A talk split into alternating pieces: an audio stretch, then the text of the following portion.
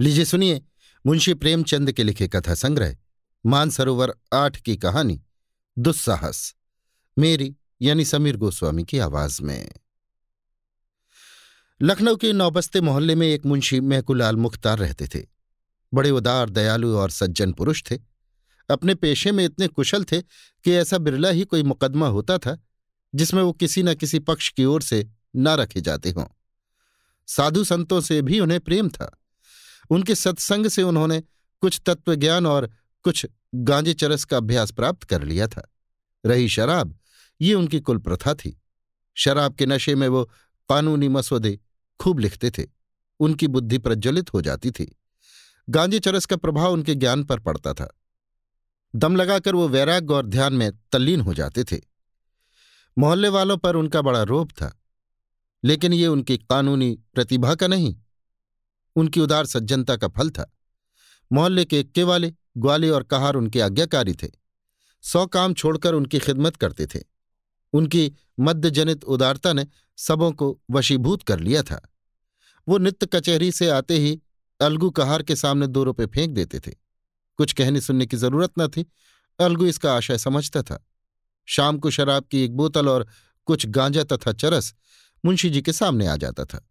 बस महफिल जम जाती। यार लोग आ पहुँचते।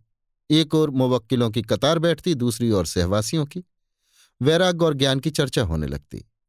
बीच बीच में मुवक्किलों से भी मुकदमे की दो एक बातें कर लेते। दस बजे रात को वो सभा विसर्जित होती थी।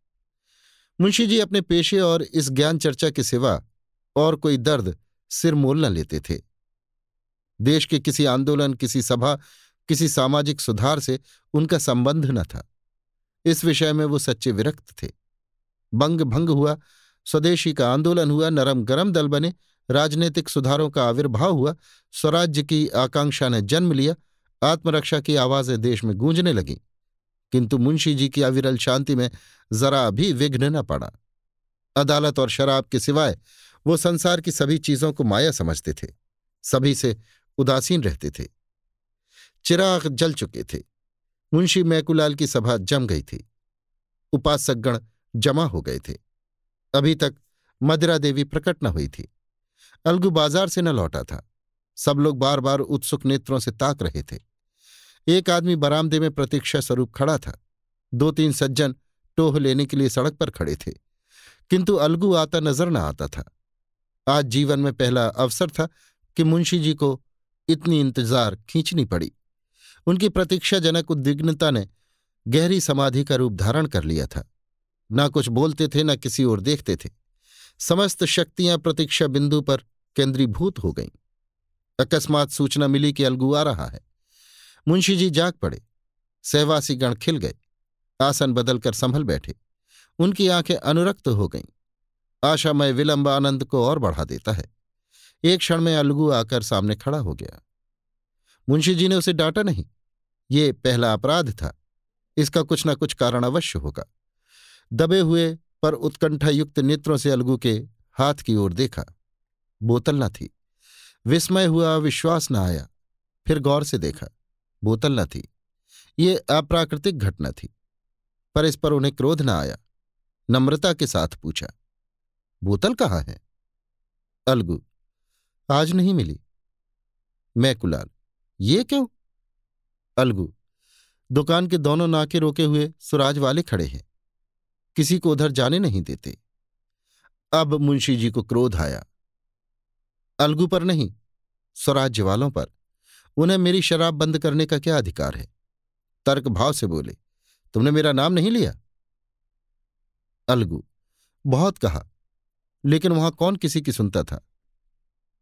सभी लोग लौट आते थे, मैं भी लौट आया। मुंशी चरस लाए, अलगू। वहाँ भी यही हाल था। मुंशी, तुम मेरे नौकर हो या स्वराज्य वालों के? अलगू, मुँह में कालिख लगवाने के लिए थोड़े ही नौकर हूँ। मुंशी तो क्या वहाँ बदमाश लोग मुँह में कालिख भी लगा रहे हैं? अलगू, देखा तो नहीं लेकिन सब यही कहते थे। मुंशी, अच्छी बात है मैं खुद जाता हूँ। देखूँ किसकी मजाल है जो रोके एक एक को लाल घर दिखा दूँगा। ये सरकार का राज है, कोई बदमिली नहीं है। वहाँ कोई पुलिस का सिपाही नहीं था। अलगू, थानेदार साहब आप ही खड़े सबसे कहते थे, जिसका जी चाहे जाए, शराब ले या पिए। लेकिन लोग लौट आते थे, उनकी कोई ना सुनता था। मुंशी, थानेदार मेरे दोस्त हैं। चलो जी तू चलते हो। रामबली बेचन, झिनक, सब चलो। एक एक बोतल ले लो। देखूँ कौन रोकता है। कल ही तो मज़ा चखा दूँगा। मुंशी जी अपने चारों साथियों के साथ शराब खाने की गली के सामने पहुँचे तो वहाँ बहुत भीड़ थी। बीच में दो सौम्य मूर्तियाँ खड़ी थीं। एक मौलाना जामिन थे, जो शहर के मशहूर मुजतहिद थे। दूसरे स्वामी घनानंद थे, जो वहाँ की सेवा समिति के संस्थापक और प्रजा के बड़े हितचिंतक थे। मुंशी जी और उनके साथियों को देखते ही थानेदार साहब प्रसन्न होकर बोले, आइए मुख्तार साहब, क्या आज आप ही को तकलीफ़ करनी पड़ी? ये चारों आप ही के हमरा हैं ना?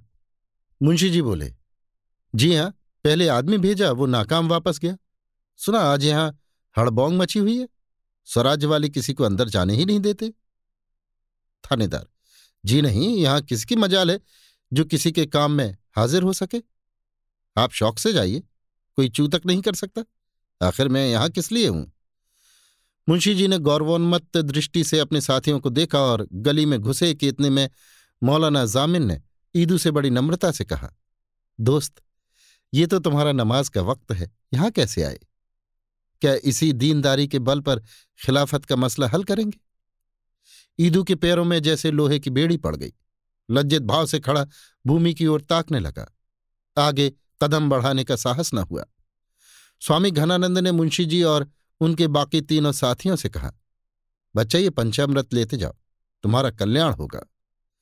जिनको रामबली और बेचन ने अनिवार्य भाव से हाथ फैला दिए और स्वामी जी से पंचामृत लेकर पी गए। मुंशी जी ने कहा, इसे आप खुद ही पी जाइए, मुझे ज़रूरत नहीं। स्वामी जी उनके सामने हाथ जोड़कर खड़े हो गए और विनोद भाव से बोले, इस भिक्षुक पर आज दया कीजिए, उधर न जाइए।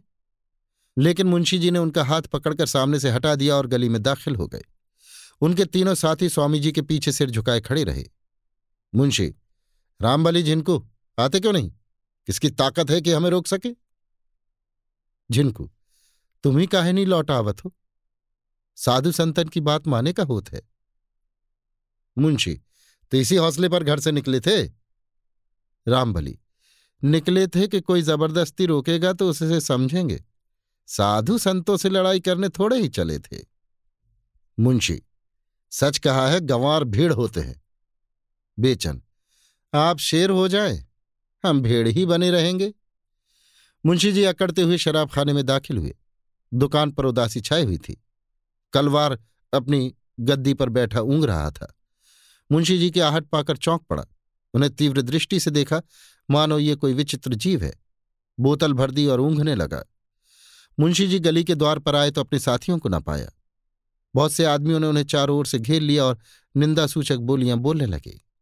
एक ने कहा दिलावर हो तो ऐसा हो। दूसरा बोला शर्मचे कुतिस्त के पेशे मर्दा विवाद यानी मर्दों के सामने लज्जा नहीं आ सकती। तीसरा बोला है, कोई पुराना पियक्कड़ पक्का लतियल। इतने में थानेदार साहब ने आकर भीड़ हटा दी। मुंशी जी ने उन्हें धन्यवाद दिया और घर चले। एक कांस्टेबल भी रक्षार्थ उनके साथ चला। मुंशी जी के चारों मित्रों ने बोतलें फेंक दी और आपस में बातें करते हुए चले। जिनको। एक बेर हमारा एक का बेगार में पकड़ जात रहे तो यही स्वामी जी चपरासी से कह सुन के छुड़ा दिहन रहा। रामबली पिछले साल जब हमारे घर में आग लगी थी, तब भी तो यही सेवा समिति वालों को लेकर पहुँच गए थे। नहीं तो घर में एक सूत न बचता। बेचन, मुख्तार अपने सामने किसी को गिनते ही नहीं। आदमी कोई बुरा काम करता है तो छिपा के करता है। ये नहीं कि बेहाई पर कमर बाँध ले। जिनको भाई पीठ पीछे को की बराई न कहे चाहिए और जौन कुछ होए पर आदमी बड़ा अकबाली है। उतने आदमियत के बीच में कैसा घुसत चला गया? रामबली ये कोई अकबाल नहीं है। थानेदार न होता तो आटे दाल का भाव मालूम हो जाता।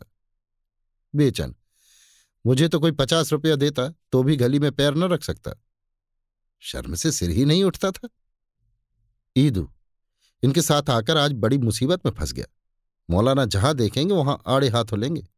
दीन के खिलाफ ऐसा काम क्यों करें कि शर्मिंदा होना पड़े? मैं तो आज मारे शर्म के गड़ गया। आज तौबा करता हूँ। अब इसकी तरफ़ आँख उठाकर भी न देखूँगा। रामबली शराबियों की तौबा कच्चे धागों से मज़बूत नहीं होती। ईदू, अगर फिर कभी मुझे पीते देखना तो मुँह में कालिख लगा देना। बेचन अच्छा तो इसी बात पर आज से मैं भी छोड़ता हूँ। अब पीऊं तो गौ रक्त बराबर। झिनकू तो कहा, हम ही सबसे पापी हन। फिर कबू जो हम का पिया देखो बिठाए के पचास जूता लगायो? रामबली अरे जा, अभी मुंशी जी बुलाएँगे तो कुत्ते की तरह दौड़ते हुए जाओगे। जिनको मुंशी जी के साथ बैठे देखियो तो सौ जूता लगायो। जिनके बात में फ़र्क है, उनके बाप में फ़र्क है। रामबली तो भाई, मैं भी कसम खाता हूँ कि आज से गांठ के पैसे निकाल कर न पीऊँगा। हम मुफ़्त की पीने में इनकार नहीं। बेचन गांठ के पैसे तुमने कभी खर्च किए हैं? इतने में मुंशी मैकुल अल्लब के हुए आते दिखाई दिए। यद्यपि वो बाजी मारकर आए थे, पर मुख पर विजय गर्व की जगह खिसियानापन छाया हुआ था। किसी अव्यक्त कारणवश वो इस विजय का हार्दिक आनंद न उठा सकते थे। हृदय के किसी कोने में छिपी हुई लज्जा उन्हें चुटकियाँ ले रही थी। वो स्वयं अज्ञात थे, पर उस दुस्साहस का खेद उन्हें व्यथित कर रहा था। रामबली ने कहा, आइए मुख्तार साहब, बड़ी देर लगाई। मुंशी, तुम सबके सब गावदी ही निकले। एक साधु के चकमे में आ गए। रामबली, इन लोगों ने तो आज से शराब पीने की कसम खा ली है। मुंशी, ऐसा तो मैंने मर्द ही नहीं देखा जो एक बार इसके चंगुल में फंस कर निकल जाए। मुँह से बकना दूसरी बात है। ईदू, जिंदगानी रही तो देख लीजिएगा। जिनको दाना पानी तो कोऊ से नहीं छूट सका था। और बातन का जब मनवा आवे, छोड़ दो बस चोट लग जाए का चाहिए नशा खाए बिना को मर नहीं जात है। मुंशी, देखूँगा तुम्हारी बहादुरी भी। बेचन, देखना क्या है? छोड़ देना कोई बड़ी बात नहीं। यही ना होगा कि दो चार दिन जी सुस्त रहेगा। लड़ाई में अंग्रेज़ों ने छोड़ दिया था, जो इसे पानी की तरह पीते हैं। तो हमारे लिए कोई मुश्किल काम नहीं। यही बातें करते हुए लोग मुख्तार साहब के मकान पर आ पहुँचे। दीवान खाने में सन्नाटा था। मुवक्किल चले गए थे। अलगू पड़ा सो रहा था। मुंशी जी मसनत पर जा बैठे और अलमारी से गिलास निकालने लगे। उन्हें अभी तक अपने साथियों की प्रतिज्ञा पर विश्वास न आता था। उन्हें पूरा यकीन था कि शराब की सुगंध और लालिमा देखते ही सबों की तौबा टूट जाएगी। जहाँ मैंने जरा बढ़ावा दिया, वहीं सब के सब आकर डट जाएँगे और महफिल जम जाएगी। जब ईदू सलाम करके चलने लगा और झिनकू ने अपना डंडा संभाला तो मुंशी जी ने दोनों हाथ पकड़ लिए और बड़े मृदुल शब्दों में बोले, यारो, यो साथ छोड़ना अच्छा नहीं। आओ, जरा आज इसका मज़ा तो चखो, खास तौर पर अच्छी है। ईदू, अब तो बात ठान ली, वो ठान ली। मुंशी, अजी आओ तो इन बातों में क्या धरा है? ईदू। आप ही को मुबारक रहे। मुझे जाने दीजिए। झिनकू हम तो भगवान चाही तो एक नियर न जाओ। जूता कौन खाए? ये कहकर दोनों अपने अपने हाथ छुड़ाकर चले गए। तब मुख्तार साहब ने बेचन का हाथ पकड़ा, जो बरामदे से नीचे उतर रहा था। बोले, बेचन, क्या तुम भी बेवफाई करोगे? बेचन, मैंने तो बड़ी कसम खाई है। जब एक बार इसे गौ रक्त कह चुका तो फिर इसकी ओर ताक भी नहीं सकता। कितना ही गया बीता हूँ तो क्या गौ रक्त की लाज भी न रखूँगा? अब आप भी छोड़िए, कुछ दिन राम राम कीजिए, बहुत दिन तो पीते हो गए। ये कहकर वो भी सलाम करके चलता हुआ। अब अकेले रामबली रह गया। मुंशी जी ने उससे शोकातुर होकर कहा, देखो रामबली, इन सभी की बेवफाई। ये लोग ऐसे ढुलमुल होंगे, मैं ना जानता था। आओ, आज हम ही तुम सही। दो सच्चे दोस्त ऐसे दर्जनों कचलोहियों से अच्छे हैं। आओ, बैठ जाओ। रामबली मैं तो हाजिर ही हूँ, लेकिन मैंने भी कसम खाई है कि कभी गांठ के पैसे खर्च करके ना पीऊँगा। मुंशी, अजी जब तक मेरे दम में दम है, तुम जितना चाहो पियो, गम क्या है? रामबली लेकिन आप न रहें तब ऐसा सज्जन कहाँ पाऊँगा? मुंशी, अजी तब देखी जाएगी, मैं आज मरा थोड़े ही जाता हूँ। रामबली ज़िंदगी का कोई एतबार नहीं। आप मुझसे पहले ज़रूर ही मरेंगे। तो उस वक्त मुझे कौन रोज पिलाएगा? तब तो छोड़ भी ना सकूँगा। इससे बेहतर है कि अभी से फ़िक्र करूँ। मुंशी, यार ऐसी बातें करके दिल ना छोटा करो। आओ, बैठ जाओ। एक ही गिलास ले लेना। रामबली मुख्तार साहब, अब ज़्यादा मजबूर न कीजिए। जब ईदू और झिनकू जैसे लतियों ने कसम खा ली, जो औरतों के गहने बेच बेच पी गए और निरे मूर्ख हैं। तो मैं इतना निर्लज नहीं हूँ कि इसका गुलाम बना रहूँ। स्वामी जी ने मेरा सर्वनाश होने से बचाया है। उनकी आज्ञा में किसी तरह नहीं टाल सकता। ये कहकर रामबली भी विदा हो गया। मुंशी जी ने प्याला मुँह से लगाया, लेकिन दूसरा प्याला भरने के पहले उनकी मध्यातुरता गायब हो गई थी। जीवन में ये पहला अवसर था कि उन्हें एकांत में बैठकर दवा की भांति शराब पीनी पड़ी। पहले तो सहवासियों पर झुंझलाए दगाबाजों को मैंने सैकड़ों रुपए खिला दिए होंगे। लेकिन आज जरा सी बात पर सबके सब फिरंट हो गए। अब मैं भूत की भांति अकेला पड़ा हुआ हूँ। कोई हंसने बोलने वाला नहीं। ये तो सोहबत की चीज़ है। जब सोहबत का आनंद ही ना रहा तो पीकर खाट पर पड़ रहने से क्या फ़ायदा? है मेरा आज कितना अपमान हुआ। जब गली में घुसा हूँ तो सैकड़ों ही आदमी मेरी ओर आग्नेय दृष्टि से ताक रहे थे। शराब लेकर लौटा हूँ तब तो लोगों का वश चलता तो मेरी बोटियाँ नौच खाते। थानेदार ना होता तो घर तक आना मुश्किल था। ये अपमान और लोक निंदा किस लिए? इसलिए कि घड़ी भरकर बैठकर मुँह कड़वा करूँ और कलेजा जलाऊं? कोई हँसी चुहल करने वाला तक नहीं। लोग इसे कितनी त्याज्य वस्तु समझते हैं। इसका अनुभव मुझे आज ही हुआ। नहीं तो एक सन्यासी के जरा से इशारे पर बरसों के लत्ती पियक कर यों मेरी अवहेलना न करते। बात यही है कि अंतकरण से सभी से निषिद्ध समझते हैं। जब मेरे साथ के ग्वाले इक्केवान और कहार तक इसे त्याग सकते हैं तो क्या मैं उनसे भी गया गुजरा हूँ? इतना अपमान सहकर, जनता की निगाह में पतित होकर, सारे शहर में बदनाम होकर, नक्कू बनकर एक क्षण के लिए सिर में सुरूर पैदा कर लिया तो क्या काम किया? कुवासना के लिए आत्मा को इतना नीचे गिराना क्या अच्छी बात है? ये चारों इस घड़ी मेरी निंदा कर रहे होंगे। मुझे दुष्ट बना रहे होंगे, मुझे नीच समझ रहे होंगे। इन नीचों की दृष्टि में मैं नीचा हो गया। ये दुरावस्था नहीं सही जाती। आज इस वासना का अंत कर दूँगा, अपमान का अंत कर दूँगा। एक क्षण में धड़ाके की आवाज़ हुई। अलगू चौंक कर उठा तो देखा कि मुंशी जी बरामदे में खड़े हैं और बोतल ज़मीन पर टूटी पड़ी है। अभी आप सुन रहे थे मुंशी प्रेमचंद के लिखे कथा संग्रह, मानसरोवर आठ की कहानी, दुस्साहस, मेरी यानी समीर गोस्वामी की आवाज़ में।